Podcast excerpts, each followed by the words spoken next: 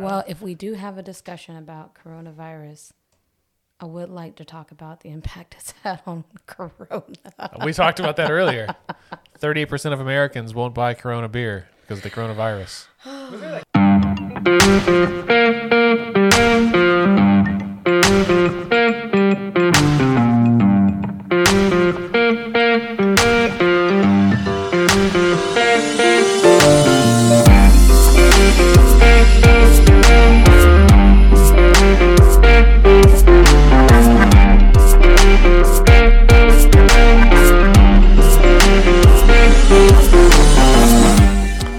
everybody, and welcome to Let's Pod This. My name is Andy Moore, and on today's show, we're going to discuss next week's presidential primary election here in Oklahoma, how it may play out in our state. But first, we want to spend a few minutes talking about the process of lawmaking, specifically the process for how laws are made in our state or enacted in our state, both inside and outside the legislature. And um, and a few of those rare hybrid processes known as joint resolutions. Uh, joining me this week are Bailey Perkins. Hello, ma'am. Hello. How are you? I am glad it's Friday. Well, Amen. I guess right now, not necessarily when people are listening, but yeah, it's Friday right when it's we're Friday. recording. Yes. It's Friday somewhere, five Yes. o'clock somewhere. Uh, also, Dr. Scott Melson. Hello, sir. What's up, man? Not much.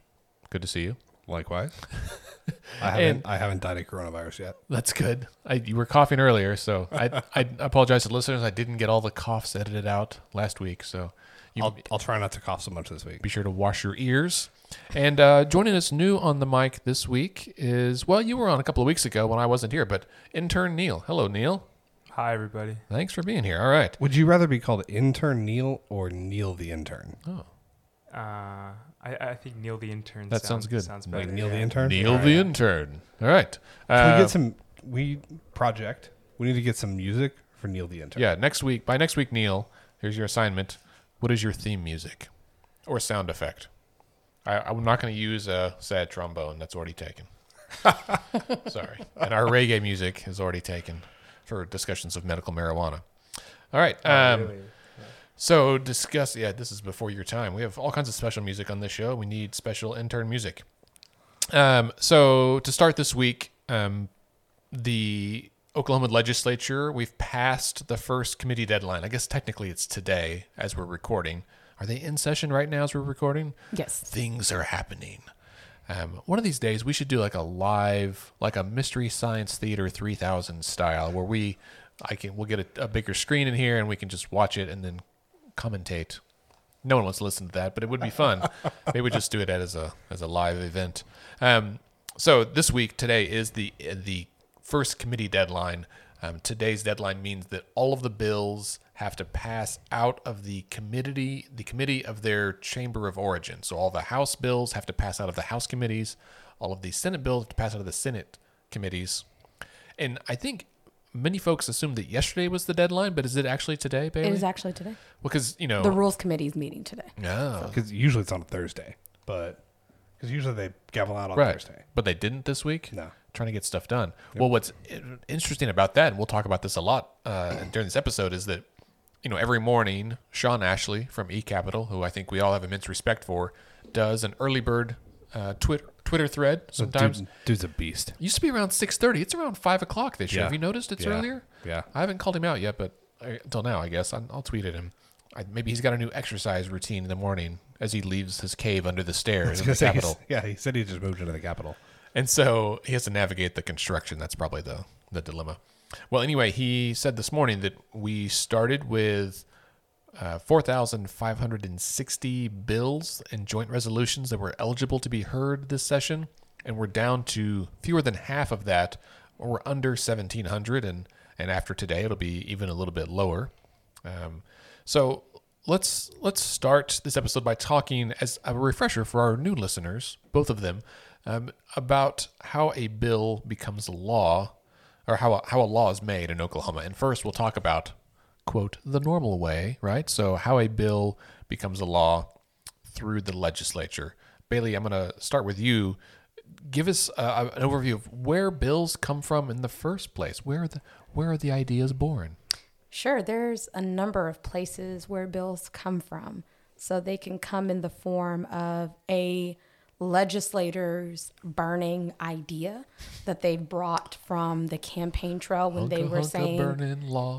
but they said, you know, this is the thing that's a problem that I've wanted to address, or this is something that's affected my community that I've heard from other people that I want to make a law about.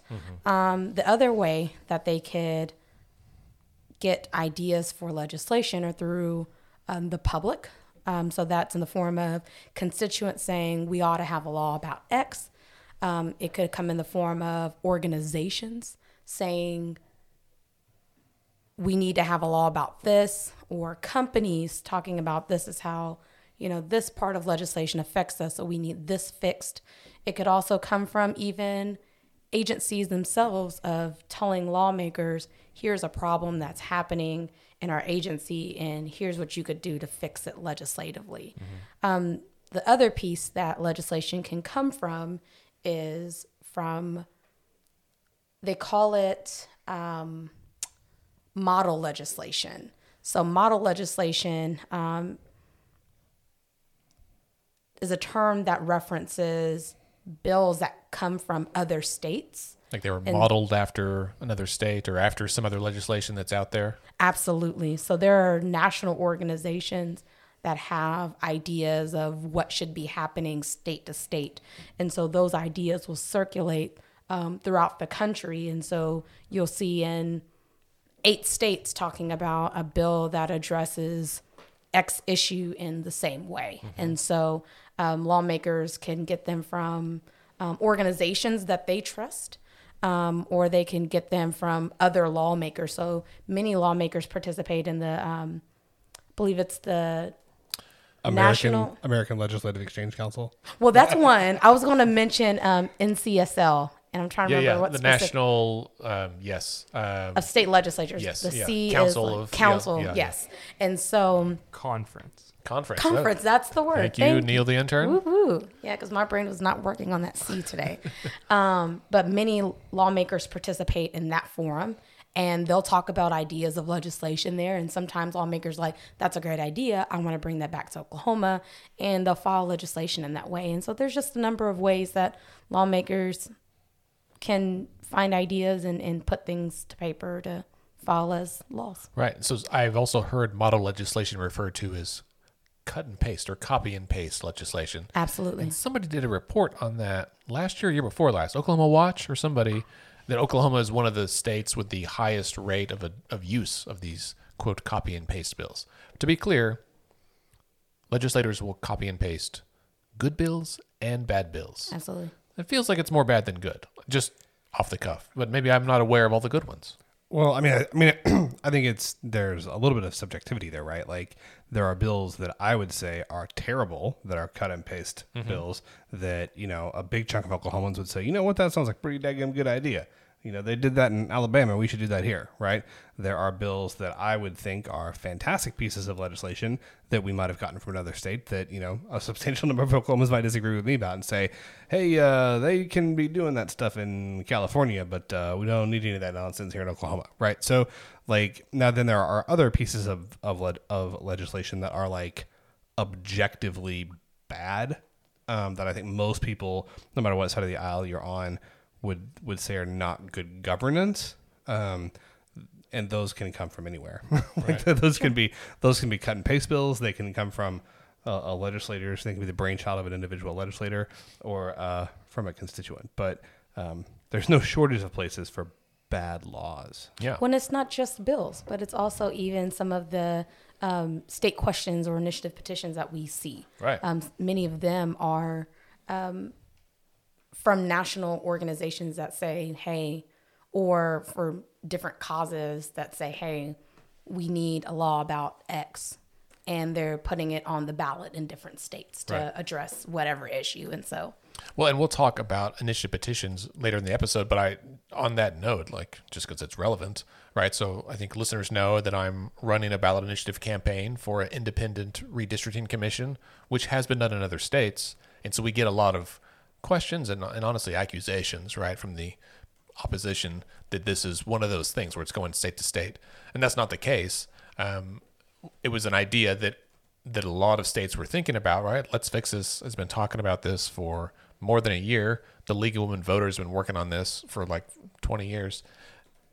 When we set about writing the policy, we looked at other states that have them and other similar petitions, states that already had commissions to like look for best practices. We talked to, you know, organizations and that do research on this to kind of figure out like, well, what's the best way? Like what works, what doesn't, and what makes the most sense for our state. And so in that way it was not people said, was this modeled after anybody else? Like, no, it's not modeled after anybody. It's similar to some, like Michigan is one that's similar to because Michigan started the same way. Like, I think as I've learned since I mean, we, we launched this and then, you know, people reached out and um, Scott and I got to talk to Katie Fahey, who was the girl that ran the Michigan campaign, and her story is very with with their thing is very similar to mine with Let's Fix This.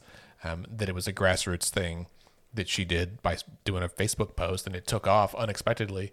Um, and so, just because things look similar doesn't mean they always are similar. Anyway, Well, I'm glad that you brought that up because it's important for our listeners to remember that our states are laboratories for democracy and having the ability to hear from other states and different campaigns on issues allows us to see how did that work in this state, right? What did it look like? Um, what were the challenges and barriers that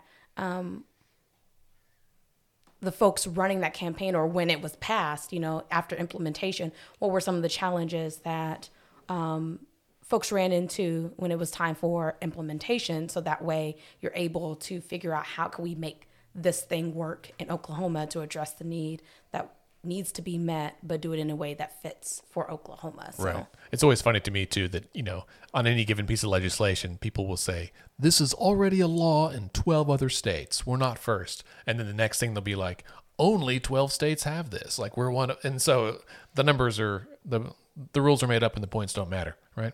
Scott, um, real quick, give us the like run through of the basics of the steps that a bill would go through in the legislature, and with the caveat that there's a bunch of Teeny in between steps. Yes, lots Yeah. of and lots of asterisks of like other s- circuitous routes that they can take. But what's Yeah. the what's the most simple? so generally speaking, and this is we're going to talk about like House bills or Senate bills. This is not joint resolutions or concurrent resolutions or those sorts of things. Right, those are all the asterisks. and this is also not the budget. But let's just say, so that's like, oh, that's a whole other thing. So assuming it's not a joint resolution, not a concurrent resolution, and not the budget, um, it's just a bill, a law. So what would happen is you'll have a legislator, and they get an idea from somewhere. Maybe it's from their own brain, a constituent, Bailey just one of those said, yeah. places, right? They have this idea, like we need to say that, um, you know, all, you know, trucks in Oklahoma have to have four wheel drive. Okay.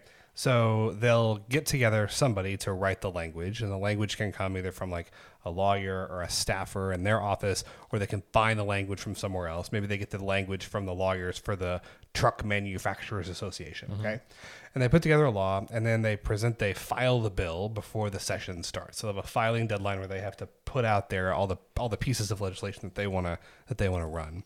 Um, then the bill will get assigned to a committee. Um, there's you know there's the House like Public Health Committee. There's the House uh, HHS Committee. There's the House Rules Committee. There's the budget. I mean there's there's lots of different committees, and depending on the nature of the legislation, what it's dealing with, will determine where it gets put. And I'll make a plug. If you visit oklegislature.gov, you can click on either the House or the Senate side to see what all committees exist mm-hmm. and who's on those committees. Mm-hmm. Then, when it gets assigned to a committee, the next, the next, the kind of, a first, I guess, the first big hurdle that a bill has to overcome once it's been assigned to a committee is there has to be a determination whether it's going to actually get a hearing, right? So, like, not all bills will be heard once they've been put into a committee. Um, reasons why you wouldn't hear a bill maybe the chair of that committee or the leadership of the chamber of origin doesn't want the bill, right? They don't like it, they don't want it, we're not going to do this, so they can just decide we're not going to hear it. Um, the next possibility would be that, you know, maybe it's a bill that doesn't, it's not, it's not a high priority, right? Like maybe it gets assigned to public the House Committee on Public Safety, and they've just decided, you know, we've got f- 200 bills assigned to our committee, and trucks being four by fours is just not something that's a priority. So, sorry, it's not that we don't like the bill, we just don't have time. But assuming the bill gets heard and it passes out of the committee, um, it will then go to the floor of the House in this case, has to pass the House. This happens roughly like now. Like so today, like Andy mentioned earlier, is the deadline where bills have to pass out of committee that to which they've been assigned in their chamber of origin, right? So let's say our truck bill passes out of the House Public Safety Committee, and then it's going to go over to the Senate, and in the Senate it's going to be in a committee as well. Um, oftentimes, Bailey, tell me if I'm wrong, they don't always get assigned like because the committees aren't exactly the same on either side, are they? They're not, Yeah. um, especially because there's fewer senators, Senators. than there are House members. So some of the Senate committees are hybrids of some of the House committees. So it's not exactly analogous. Like, so it's going to go to the Senate and get put in a Senate committee. Then it's got to pass out of that committee, um, and it's got to do so without being amended, okay, and without being changed. So assuming it goes to the Senate committee, assuming it gets heard, assuming it gets passed and it's not amended, then it's got to pass the Senate floor. Right. If it does all that, then it's got to go to the governor's desk, and then the governor got to sign it. Right.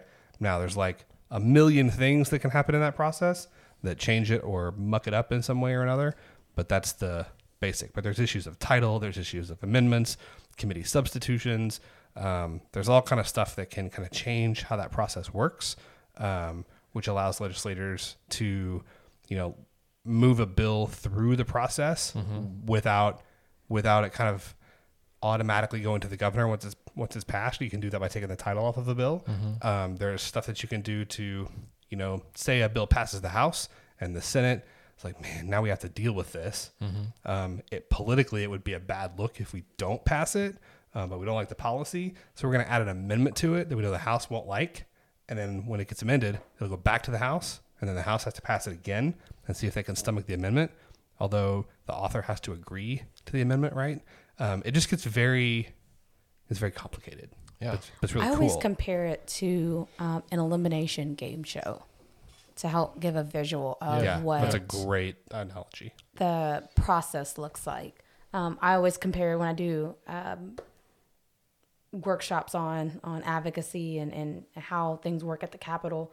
I compare it to American Idol because you begin with all of these different folks going to all of these different cities across the country vying to be the next American Idol. It doesn't mean that those bills are going to move forward. It doesn't mean that the person auditioning, you know, in these communities are going to be the next American Idol. There's levels of going through the judges and um, processes and votes that happen in between to narrow it down. I heard a statistic that about 17% of bills last session actually made it to the governor's desk. So it's an intentional process of weeding out legislation in a way to be deliberate in decision making. Right. And I think that's a good analogy because much like American Idol, at least the last season I watched, which was probably 10 years ago, there's also ways to save bills, right? Yeah. So even if your bill didn't pass out of a committee or something, they can, there's some um, legislative shenanigans or there's some, I guess,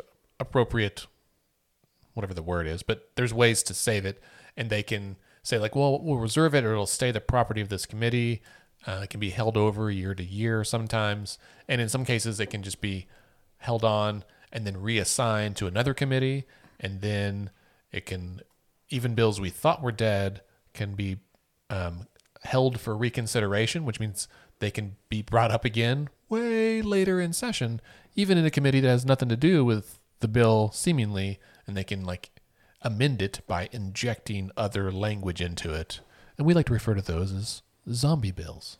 Yeah, and uh, I do love the zombie bills. It gets exciting at the end of session every year to see what's going to come roaring back that you thought has been dead for six weeks. But um, one thing I would say that uh, you know a big topic of discussion in Oklahoma politics and Oklahoma governance for I mean for several years, but especially in the last eighteen months, um, has been this idea of efficiency. Right, we want to improve the efficiency of the government, And talking about the process of how legislation works its way through, I think is a really good illustration about how, of how there are times in government that government is very inefficient by design, right? Mm-hmm. Mm-hmm. Like the most efficient way to make a law would be to have one person, you could call them a king or an emperor, say, This is the law and I have decided.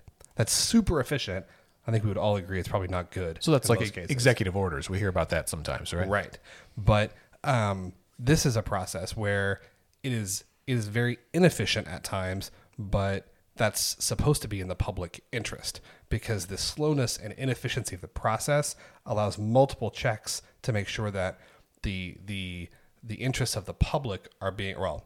It's supposed to mean that the interests of the public are being held to that uh, are, are being held as the, the highest priority, not what an individual legislator or you know advocacy group or whatever feels like is the best policy. Right. So I I want to kind of in the interest of time skip into we're going to skip over budget bills uh, and JCAB, the Joint Committee on Appropriations and Budget. Looks like it's whole. We could do a whole podcast. That's exactly why we're going to skip it because we could do it, um, and and we will. I'm sure later in session when JCAB becomes a bigger part of our conversation. Right? There's always fodder for discussion there. But related to JCAB is another thing called shell bills. Neil, do you know what a shell bill is? Yeah, I think so. What do you what do you think it is? It's a bill that doesn't really do a lot. It's a pretty short bill, um, and it kind of just says, you know, it's a few sentences maybe, and it, you know, maybe declares something or Mm-hmm. Uh, authorizes something without a whole lot of language in it. Right, yeah, that's exactly right. So it's it's a bill that's a shell for other language, and they're always called something fun, like the Oklahoma Beverage Modernization Act of 2020 or the Oklahoma Insurance Modernization Act of 20 something like that. And every year, every session there's often hundreds of these that are filed and they they file them on purpose because they know It's like a place marker almost. it is like a place marker. And I- I'll be honest, like I get it, but it always irks me a little bit that it seems like this is like a way to circumvent the actual rules of all the other bills, right? Like if you know you're going to need it, why don't you just write the bill? And they will say they didn't have time and they're still working the language out, and I, I get it, but I just don't like it. So, um, the reason I want to bring up shell bills is because they're a big part of the legislative process every year. And yesterday, um, there was an interesting turn of events, uh, somewhat unusual, in the House Rules Committee. Now, uh, we have often joked that the Rules Committee in both the House and the Senate is where bills go to die. Often they are assigned to the Rules Committee and never heard from, right? And that's kind of a joke. I think even, I think it was Tres Savage from NonDoc who said that, you know, that's where bills go to die. But maybe now it's where bills go to fly. Because yesterday, um, Where's where, where, the rim shot? Oh yeah, there. belated. Thank you for the. I was too busy making the joke. Uh, it's not mine. So yesterday in the rules committee, they they had basically a consent docket, which is not uncommon. They they do this for the pardon and parole board, right? They do this for lots of things. A consent docket is where they say, okay, here's a list of in this case 40 bills. Um, we're just going to vote on these with one vote to approve them all. And what was unusual about this is that it, according to Shawn Ashley, who's been doing this for about 24 years, he can't recall a time this has been done. Someone said, "What's in the rules?" Shawn looked it up. It's not actually in the House rules. But it's not against the House rules. Right. It's. I wish the law applied this way, where it's like, this is. It's not against the law, but it's it's not really legal either. Like it's an ethical gray area, and so they they can say, well, and I think their response was from Leader Echols, um, well, the Democrats used to do it, and I want to be like, what? Are you saying that you're a Democrat now? Like that's, I mean, what a funny argument to make. Like, well, they did it. It's okay. That's like when my What kids. did Leader Echols say when you said that? To him? I haven't said that to him, um, unless he listens. Hello, Jon. Um, but it's like when my kids fight, and you know, I'm one of them. I get on to my son. He's like, "Well, she did it too," and I'm like, "Well, that doesn't. Two wrongs don't make a right, right?" So I, luckily, um, Mr. Savage had tweeted. He was like live tweeting this meeting yesterday, and he and he listed all of the bills that were on this consent docket. And so I went to look them up today, and I spent probably an hour and a half working on this. And I went through all of them first, and I just said shell bill, shell bill, because they were all shell bills, as Neil just described for us. And then it occurred to me that I had not clicked on like the amendment tab. I was on the legislature website where you can look up all the bills. And I was like, oh, dang it. And I texted Scott, I'll have to go back and do that again. So I went back through, and sure enough, all the bills have actual language. that language was inserted at the committee.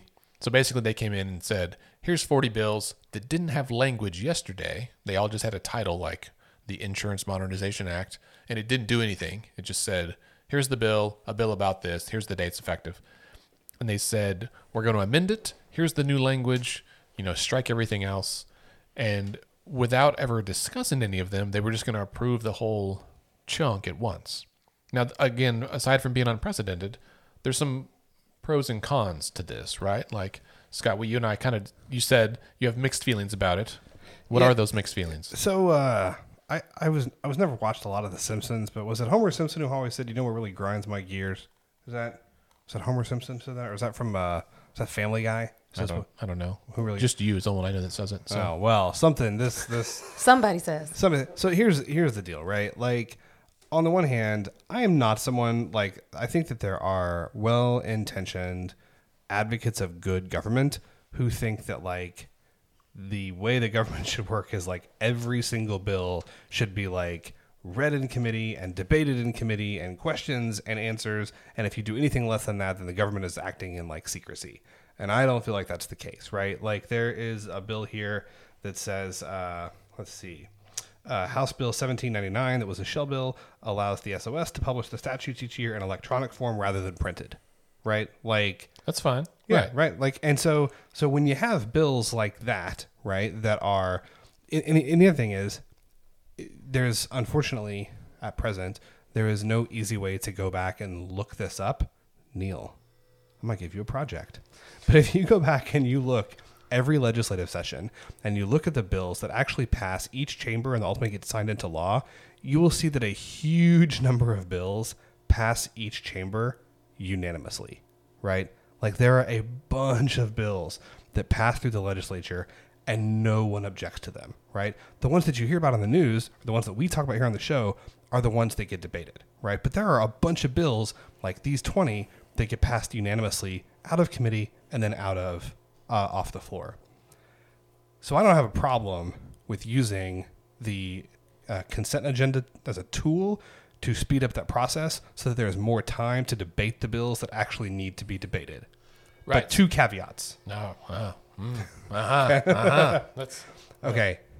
And I'm going to. It is just. I don't know if we need to have like a bleeper. It is bullshit to say, all right? Like, it is bullshit to say that there's a bill that didn't have any language yesterday. We're going to insert language like right now mm-hmm. and pass it with unanimous consent.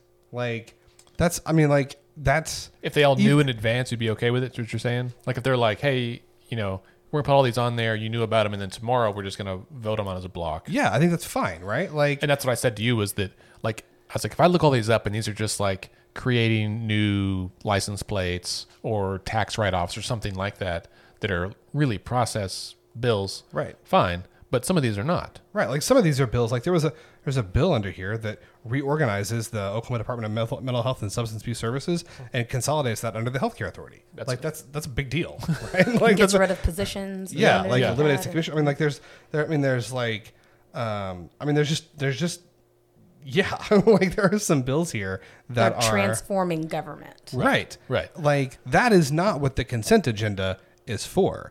And even if you're not and and even if you're not trying to put it in a consent agenda, these are not bills that shouldn't have language like until you're voting on them in the committee. Like Unless you're trying to hide the language.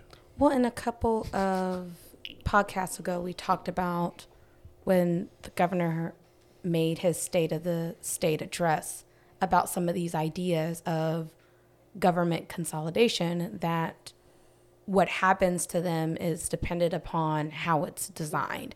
And so this is definitely an important area that should take um, legislative deliberation, but also input of the stakeholders and, and other um, experts who will be impacted by um, the consolidation of, of, of these state agencies, these critical state agencies that impact um, the lives of hundreds and thousands of Oklahomans on a daily basis. And so, to your point, it is concerning to use that tool in this time on such an important measure that should have um, an open amount of um, input and accountability to ensure that we're designing this in the right way to be effective and not Right. Right, And and- it's and and it's not to say that these will not be discussed down the road. Certainly these will go through the floor and and likely be discussed if they don't if they don't discuss them on the floor, I'm gonna have issues. But um I think I get them trying to move it along and I get that they have an enormous number of bills they gotta hear every year in a short amount of time to do it. However, there are other ways to deal with that. They could limit the number of bills. They could extend the legislative session. I mean, they do limit the number of bills. At least in the House, they limit the number of bills, but a lot of people just ignore it. Well, and leadership can file as many as they want, and yeah, and the Senate has unlimited numbers. And a, but it's and also a, big, decision to allow Right. it to be heard Yes. on the Right. very last day of right, they've had weeks. full consideration a so big chunk of shell bills are filed by leadership too, right? yeah, Like, yeah. I mean, these- like a most of these were Echols or McCall know, or somebody. So But like, I mean, I do think it's telling. I mean, you said there's there was 20 bills originally on the consent agenda. I just kind of 14 shell bills here, right? So like 75 percent of the consent agenda is are bills that didn't have language until it's time. And and I also I want to be clear too, right? Like, I'm not saying that every the purpose of not putting language in every one of the shell bills until time for the committee is like nefarious, right? Like, because I don't I don't actually think that's the case. But what it absolutely does do is it undermines people's trust in government and the process, right? Well, Yes. It, like it, like it may be like it, it may be fine, right? Like I don't I don't know that it's critical that every legislator have access to the bill that says you allow the SOS to publish the statutes each year in electronic rather than printed form, like a week in advance.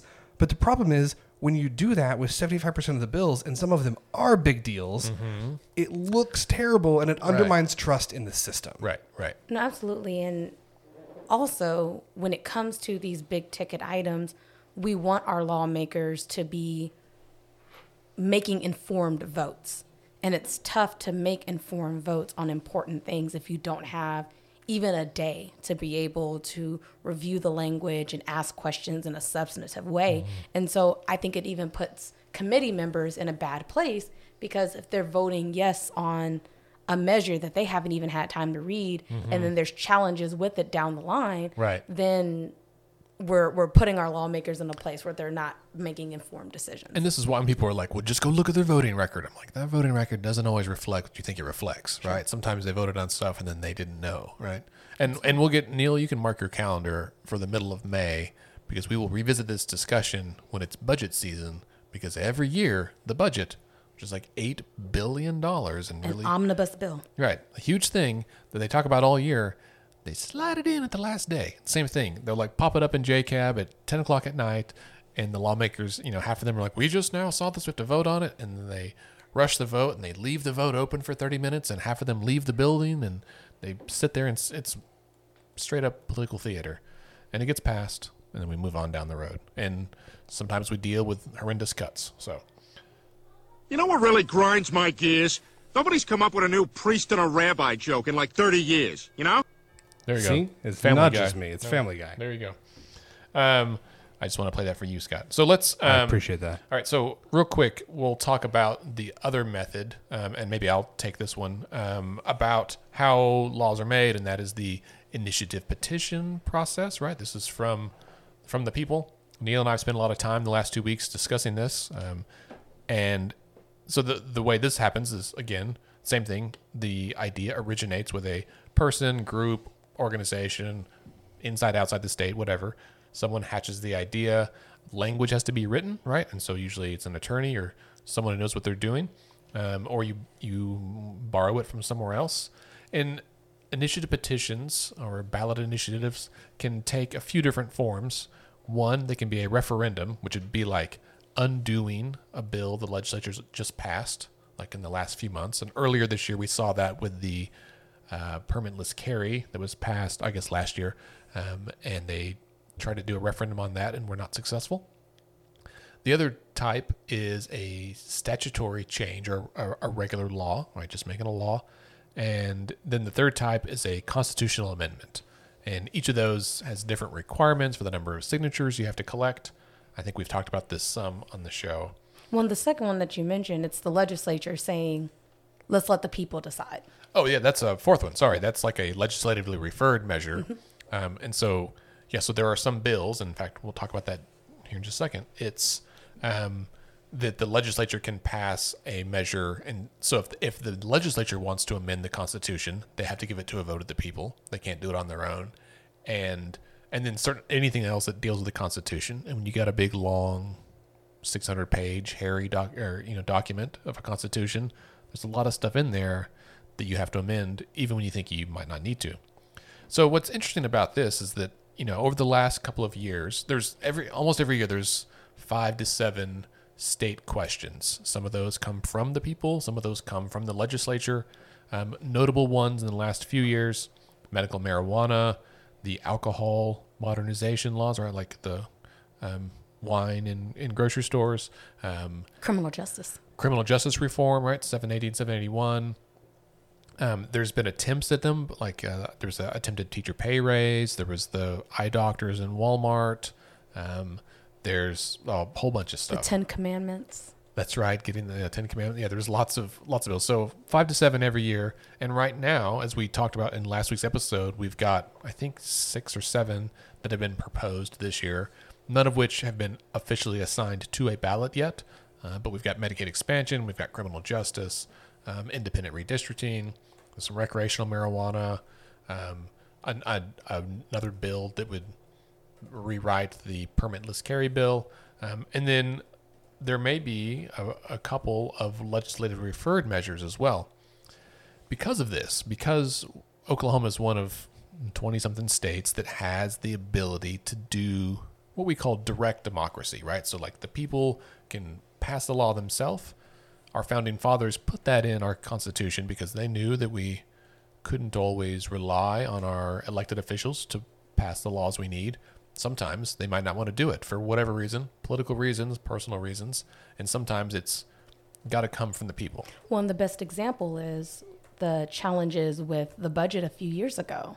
Um, the legislature had trouble raising revenue because of a state question that we passed, and so we saw several um, state questions that either dealt with teacher pay raises and, and other things to try Right. to help make those decisions since the legislature had trouble for 30 years to raise revenue. Yeah, they hadn't So- they hadn't raised revenue since 1990 um, because there was a state question in 1992 that requires that now requires a 75% majority in both chambers in order to do that. So this week also um, things that passed out of committee. There was uh, a bill that will make some rather significant changes to the initiative petition process, like specifically the the, the form that you use, um, the form you sign. So if you've ever signed a petition, you, you have to write really tiny. You have to write your name and your address and your city, but not the state, and then the county, and it has to all be where you are registered to vote, whether you live there right now or not. That's what they're looking for. And this new form would be, I think, a little bit simpler, but you would have it, it would be like a standardized medical billing form almost, like where you write one letter in each box so that it can be scanned in and like read by software if you write legibly enough. And the whole goal of this is that they would be able to immediately check to see if these people who signed are actually registered voters in the state. So that's a big deal. Um, it would also, I think, make another change that it would, it would right now the Secretary of State when they receive signatures assumes that they're all valid, and they kind of do a spot check, like making sure that you know Mickey Mouse hasn't signed, or that all of them on one page aren't the same handwriting that would be suspicious, like someone wrote them in themselves. This would actually empower the Secretary of State to automatically do the the validity check right away, which is a big deal. There's another bill um, that would change when a state question becomes an actual state question, when it becomes a campaign. So right now, when you file, the Secretary of State gives you your state question number right up front. So like when we filed a few weeks ago, we got state question 810. Like they write out on the piece of paper right that day.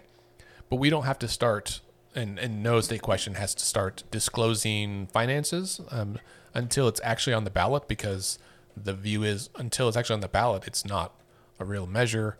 And this would change that to be upfront. So it'd be like the moment you file, which I get. That's same thing with like candidates, right? Like once you file your candidacy, you have to start doing disclosures from then on. and so it's the same kind of thing. And then, um, perhaps more interesting, there is a um, a, a joint resolution, the Senate joint resolution from um, I forget who the senator is, but it would call for a constitutional convention. And we mentioned this, I think, last week. I'm I'm optimistic, right? I think most people agree that we there's some things that need to be done to edit it, right? And we have this huge document, and actually, by state law, aren't we supposed to have a convention every 20 years? Yes. And we haven't had one for 50. 50 years. So this is like a funny thing where like they're already violating the law, so they're proposing another law because they have to have a, I think it has to have a ballot initiative for a vote of the people to say yes they want to do it, um, and so I, we'll see what happens. I mean, we were also supposed to have education funding set by April 1st, That's and right. then that was never met. So, Right, and they just repealed that so they don't have to break the law every year like they did for 30 years. sure. Um, what's interesting about this is that given the heat, I think that that state questions have been taking from um, certain groups, the fact that they it seems suspicious or at least questionable to me that they are all of a sudden now if they haven't done it for 50 years like oh well now we need to have a convention. And i wonder if at least part of the motivation for that is so they can go back in and undo some of these the will of the people right? Like they've there's things that even this year they've tried to file bills that would undo state question 780 and 781 um, there's a lot of stuff they've tried to undo their efforts to stop redistricting and other things. It seems a little seems a little suspicious Did you do you talk about the other joint resolution that would change state questions? no the house one Yeah. it would so, so there's a House joint resolution that says you have to you can, this is some this one uh this also grinds my gears. So right now you just have to get a depending on the exact exactly the kind of question whether it's like a state question or a veto referendum, there's a threshold of signatures that you have to get. First cough. Um, and currently, you just have to go around the state and you have to get those signatures, right? So this joint resolution, and I want to say this is like House Joint Resolution twelve seventeen or something like that. What this would do is it would say you have to get like an equal number of signatures from every county i think it's every congressional district for every congressional district. All right, so but what that would essentially do is, in my opinion, because right now the author of the joint resolution says it's a problem because you can go to Tulsa and Oklahoma City and get all the signatures that you need. Um, i so wish that was the case Well, because it's based off of a percentage of Right, the the number total of vote. voters Yeah. who participated in a previous election. and it would actually change that number as well to be a percentage of total registered voters it would basically double the number of signatures you need Yes, you get way more signatures. You have to get them from all the congressional districts. So it would So make it essentially- harder. So yeah, yeah. it would make it way harder, and it would allow, in my opinion, um, the more like rural, more definitively rural congressional districts essentially veto power over state questions. Right. It just makes it more expensive, right? Like, because people are still going to, you know, pay collection firms to come in and help out. Every congressional district has a roughly equal population, but you know, in Senate or CD five here, it's like Oklahoma County and part of Pottawatomie County. It's really compact. You can really hit a lot of folks, as opposed to driving around District two that spans like thirty percent of the state um, and trying to go to small towns and all that. So it's still possible, but yeah, much more harder. And I, I would argue it essentially like guts and like eliminates the initiative petition power, which is what they're trying to do without doing it because Oklahomans really care about that. Like we believe that the will of the people is important, and so Well, and that the people should have the opportunity to weigh in on decisions. And so it means that voters will have limited opportunity to make decisions on policies that will affect them. So when we sign on to different um, those those signature campaigns to get something onto the ballot. That doesn't even mean that you necessarily support the measure, but rather you support the ability for Oklahomans to make a decision on this. Mm-hmm, mm-hmm. And so if we make it harder for things to go onto the ballot, then that means we're taking that decision power away from voters across the state. So it's not even just about, you know, urban areas, but Right. now Oklahomans won't be able to to have a say on whether or not they want X issue that's being right, brought to right, the ballot. right.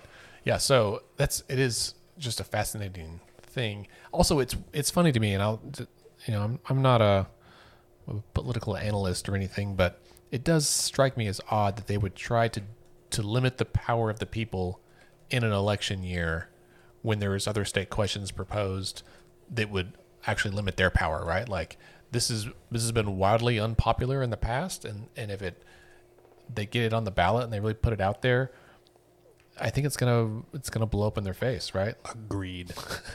All right. Well, enough about um, how bills become laws and how laws are made. Let's uh, take a very quick break, and then we'll come right back and talk about the primary election in Oklahoma.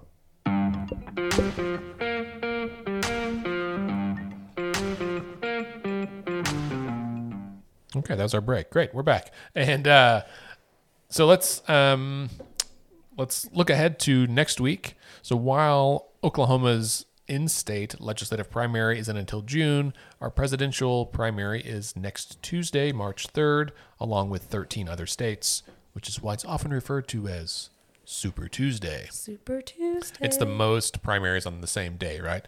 and so um, it's a big deal. So let's. There are roughly a bajillion people that are actually running. There's primaries in both parties. And before we go into that, I think it's Yeah. important to remind the listeners that early voting is taking place. And so started on Thursday, is that the 27th? Yeah, yesterday. Yeah. Yeah, so started yesterday, the 27th. Um, and then today on the 28th, tomorrow, Saturday, the 29th. Um, and so if you go to ok.gov slash elections, you can see where you can get information of where you go to vote because you go to your county election board to vote mm-hmm. early. And then on Super Tuesday, which is the second, right? Second or third? the third, the Yeah. third, so March third, then you go to your actual polling place. And so go to ok.gov slash elections to get the details on where you need to go. And you have options to either early vote or go vote on Tuesday. So I, I, I will say that there are, as I mentioned, there's there are, and you vo- you voted today, Bailey. I see your I did. I got my sticker. Since I recently became a notary, I just purchased a roll of I voted stickers on Amazon. Should be here today, so that I can give people their sticker if I notarize their absentee ballot. Oh, that's really cool. Nice. I'm excited about that.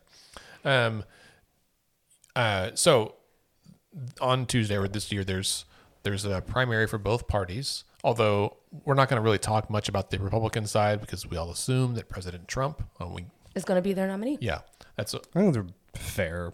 That's fair. yeah. fair guess. There is a there is a candidate running named Zoltan though. Oh, there's like five people on the uh, Republican ballot. Yeah, but isn't Zoltan? What movie was that? With that Zoltan, that did a little hand thing. Don't mess with the Zohan. Wasn't that a movie?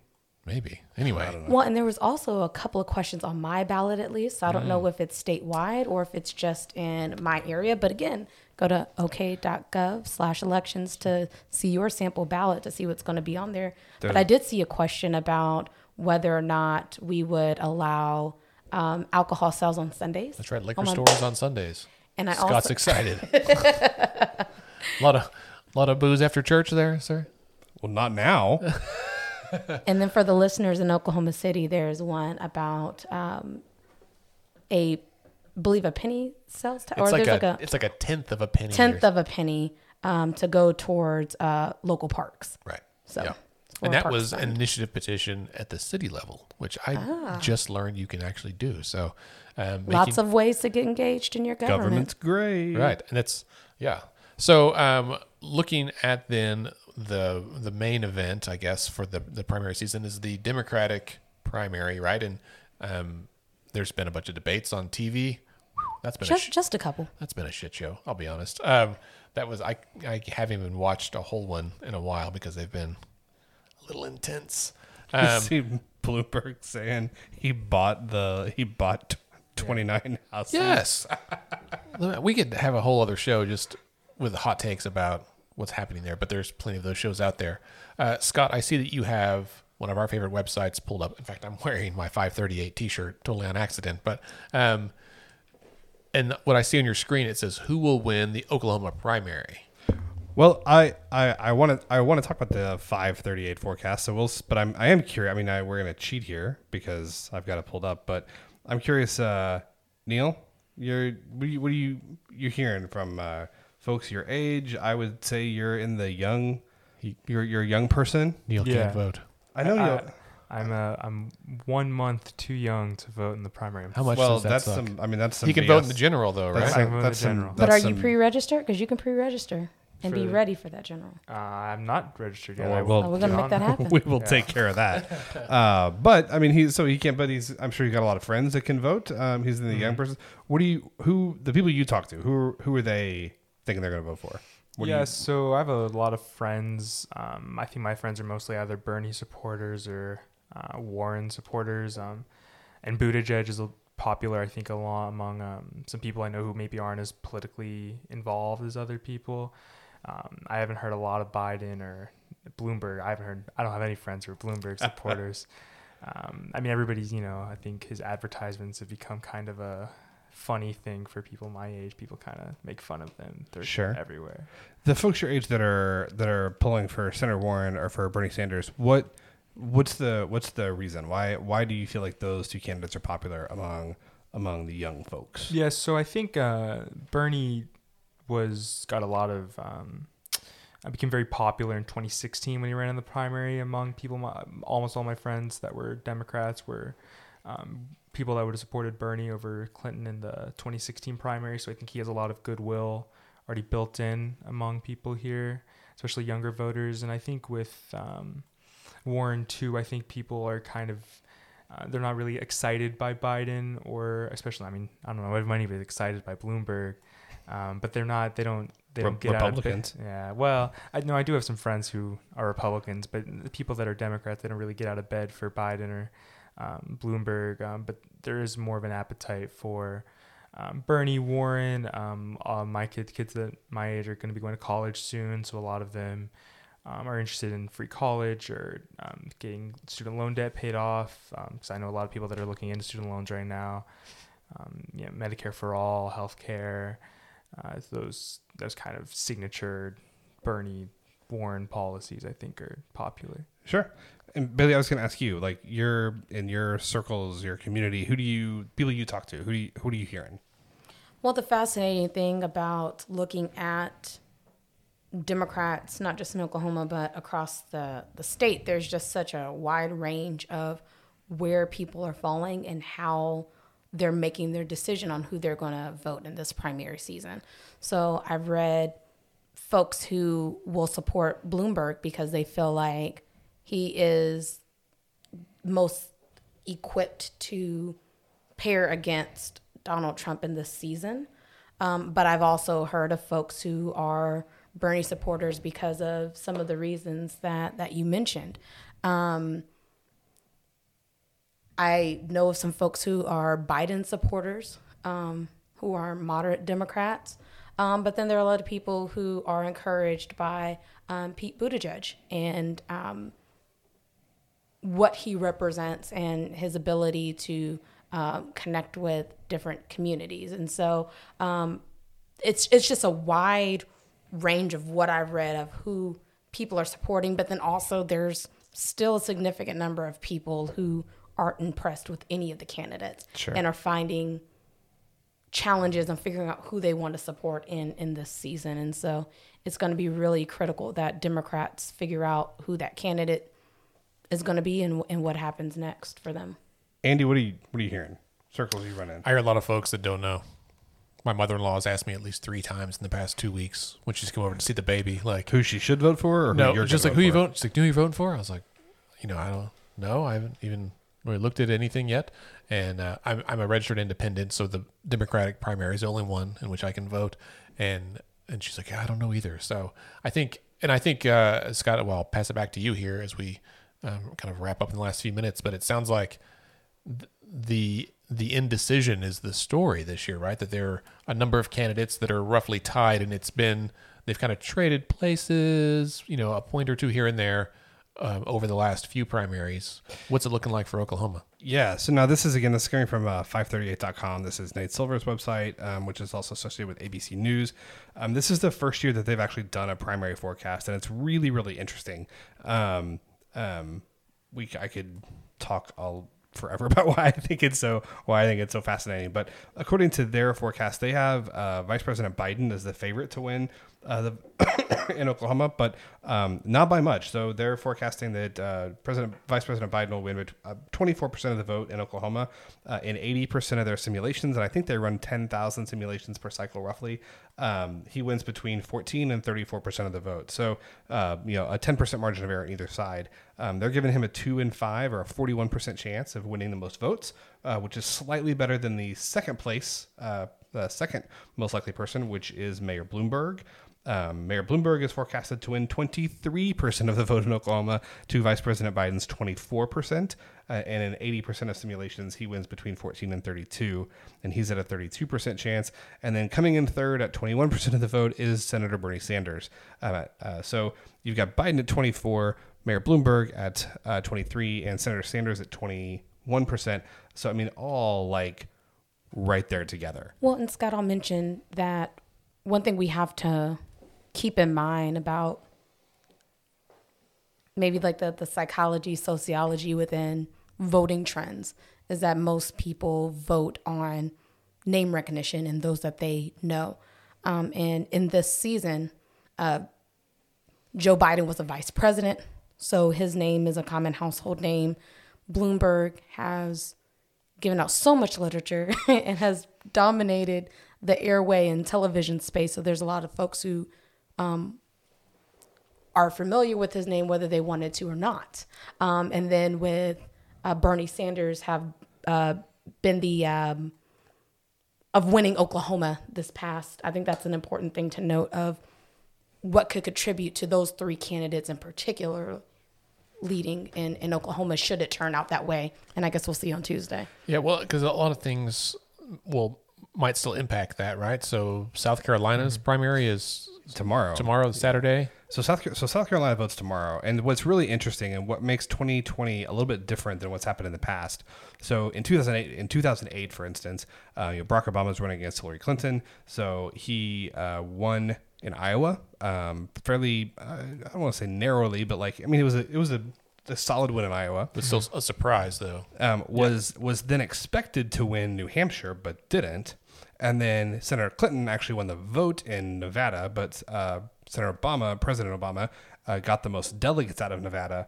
But then a uh, President Obama then had a resounding victory in South Carolina, which is a much larger African American voting community. Yes, but then um, Super Tuesday, instead of being three days later, Senator uh, Super Tuesday was 10 days later. Oh, yeah. That's and, really close this year, right? And the reason that matters is because one of the things that um, President Biden, Vice President, I keep saying President Biden, Vice President Biden's campaign is struggling with a little bit right now is cash. They, they are a little bit cash strapped and they don't have a lot of advertising going in to Super Tuesday. They just this week um, laid down their ad buys for Super Tuesday, whereas candidates like, uh, yeah, candidates like uh, Senator Sanders, Mayor Bloomberg have been buying millions of dollars in ad time for several weeks now. So they've got those ads reserved. Um, the vice president's campaign was only only only had the cash to do that this this week. I'm surprised that Bloomberg didn't have them all bought already. However, the the key factor here is if President Vice if Vice President Biden um, or Joe Biden in the sense or Joe, the candidate. Yeah, I, I try I try really hard to call them like whatever because like it really like it really annoys me, um, particularly with Hillary Clinton because everybody just like calls her Hillary, like as if they like know her, and she's like not a former First Lady of the United States and Secretary of State and Senator from New York, and so. I try to call them by their title, but it gets tongue tied. But anyway, that's neither here nor there. So, um, what's what's what's unique about this situation is that the vice president doesn't really have any money. But if he wins South Carolina by a significant margin tomorrow, um, which right now he's projected to win by 20 points, if that happens, I think there will be a huge wave of media coverage. Like, is the president, is the vice president back? Is his campaign, you know, like, are they back on their feet? Does he have a chance? And that is a media cycle that could easily go from Saturday night into Tuesday morning mm-hmm. and be at the top of people's minds when they're entering their polling place on Tuesday, mm-hmm. right? Like, it would not be a media a media cycle that you could sustain for 12 days. And in fact, what happened in 2008 is that President Obama had a massive victory in South Carolina, but then lost, like in California, on Super Tuesday. Um, but I've listened to some podcasts and read a lot of articles by folks that worked in the uh, Obama administration, and and they're all thinking like, man, like if we had had Super Tuesday like three days after South Carolina, I think I think we could have won, like in like, California. And so I don't know to what extent that's going to be true, but it, it's going to be a next like really interesting next four days if you like watching horse race politics. Sure. Yeah, I think um, it's going to be a really interesting, interesting day next Tuesday. Um, so I guess we'll just find out. I don't. Who knows, right? Like this whole, this whole cycle has been a little weird to me. It has, and like you know, Andy and I have our like perpetual, never-ending, twenty-four-seven text stream about all this stuff, and like lately, it's been like you know debate night. I was like, "Are you watching the debate?" I'm like, "No, man, I just, I, I just can't." He's like, "Yeah, I'm, I'm going to bed." Yeah, but like, I, but, I was like, I'll keep you updated, and then I went to bed at like eight fifteen. but then like in the last, I mean, really, honestly, like in the last week, I've like, as it's gotten kind of closer to Super Tuesday and the horse race has gotten more interesting, I'm like, I'm like, I'm in it now. I'm, like, like reading everything and on Twitter all the time because, um, like, even, I mean, I, I have my own like who I think I'll vote for and who I would really like to see win and who I think will be the best president. But um, at this point, like, no matter who it is, I just like really, it's just exciting. Yeah, I think politics oftentimes can become sports in a way, and it feels like uh, for a lot of these guys that don't have as much money, like Biden, I mean, South Carolina is kind of an elimination game for him. You know, uh, he's kind of bounced back, but if Bernie's able to, you know, win, which you know, a couple days ago he was tied in South Carolina, um, it's very possible Biden, you know, like uh, you were saying, doesn't get any of the money that he needs to, you know, advertise in some of the Super Tuesday states and in New York and some of the states that are later. You know, a lot of the other moderate candidates, Klobuchar, um, Steyer, this is kind of their last chance to make a statement before they just run out of money and they can't keep going. Yeah, Steyer's dropped more money there than anybody else. I think. Dude, that guy, he needs to go away. Well, I guess by next week we will have found out who the winner is, unless we're all dead in a coronavirus outbreak. We should have an episode about the impact of the coronavirus on the electorate if 2% of the population dies or something. Or the impact on Corona. Right, that's right.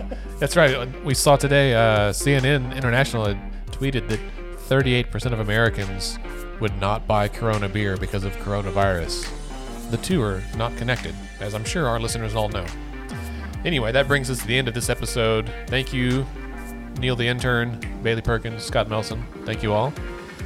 Don't forget to subscribe and rate the pod on Apple Podcasts and on Spotify. Uh, you can connect with us on Twitter and Instagram at Let's Fix This OK. Scott is at SC Melson. Bailey is at Bailey M Perkins. Me, Andy, is at Andy OKC. Neil, are you on Twitter? I am on Twitter. Do you want to share it? You don't have to. Uh, I'm okay right now. Yeah, that's good. I don't know if there's rules about minors on Twitter. Well- um, and then uh, you can also like us on Facebook, facebook.com slash let's fix this okay. Our website's let's fix this okay.org. Check out all the details on there. We're working on a big renovation of the website, so stay tuned for that in hopefully a few weeks. Our theme music is Rhino Funk by the artist So Down. Let's Fix This is a nonpartisan, nonprofit organization who strives to educate and equip all Oklahomans to engage with their government. We encourage you to get involved any way you can. Remember, decisions are made by those who show up. Don't forget to vote.